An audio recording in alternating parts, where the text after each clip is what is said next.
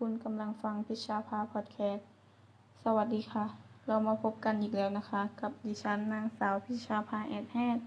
วันนี้จะมาชวนคุยเรื่องความสนใจเรื่องเพศของเด็กวัยก่อนเรียน เด็กวัยก่อนเรียนเป็นวัยแห่งความอยากรู้อยากเห็น เด็กจะสนใจใคร่รู้ในเรื่องที่ผู้ใหญ่มาคิดไม่ถึง โดยเฉพาะความสนใจในเรื่องเพศและอวัยวะเพศ เราจะมาเริ่มด้วยการ สอนเรื่องเพศให้กับเด็กนะคะ โดยเริ่มจากให้เด็กทราบถึงความแตกต่างระหว่างร่างกายของตนเองและเพศตรงข้าม ให้เด็กทราบอีกหน่อยว่าเขาจะโตเหมือนพ่อหรือแม่ ผู้ใหญ่ควรฟังในสิ่งที่เด็กถาม หรือสังเกตความอยากรู้อยากเห็นในเรื่องเพศ แต่ไม่ควรทำสิ่งใดที่เป็นการเล้าให้เด็กเกิดความสนใจมากเกินไป ควรหากิจกรรมที่เด็กสนใจและสนุกสนานให้เด็กทำ ไม่ควรลงโทษใด ๆ ในเรื่องที่เด็กเกิดความสนใจหรืออยากรู้อยากเห็น เมื่อโตขึ้นร่างกายมีการเปลี่ยนแปลงไป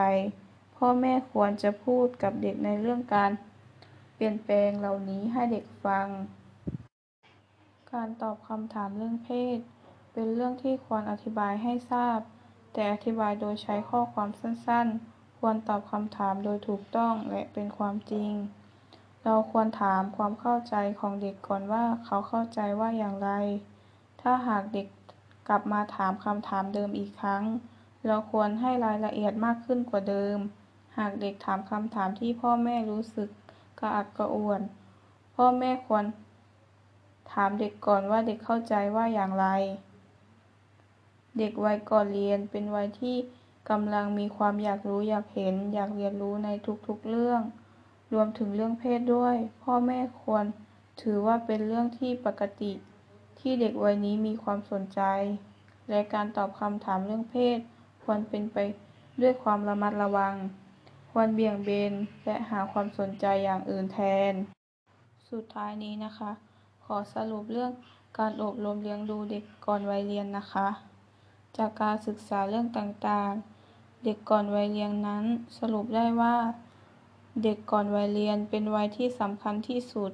จากการวางรากฐานบุคลิกภาพ การอบรมเลี้ยงดูเด็กก่อนวัยเรียน ต้องดูแลเด็กให้มีพัฒนาการเป็นไปตามวัย ต้องตอบสนองความต้องการทางทางด้านร่างกายและจิตใจ และยังต้องอบรมเลี้ยงดูเด็กให้มีลักษณะนิสัยที่ดี โดยเฉพาะการสร้างระเบียบวินัย การวางกฎเกณฑ์ต่างๆ ควรสร้างลักษณะนิสัยที่ดีในการรับประทานอาหาร การขับถ่าย การนอน การรักษาความสะอาด เด็กวัยก่อนเรียนเป็นช่วงวัยที่สำคัญในเรื่องต่างๆ พ่อแม่ผู้เลี้ยงดูต้องมีความเข้าใจ เพื่อให้การส่งเสริมและเป็นแบบอย่าง ส่วนปัญหาของเด็ก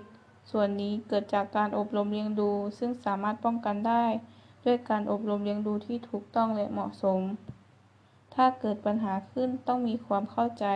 ที่จะแก้ปัญหาตั้งแต่ต้น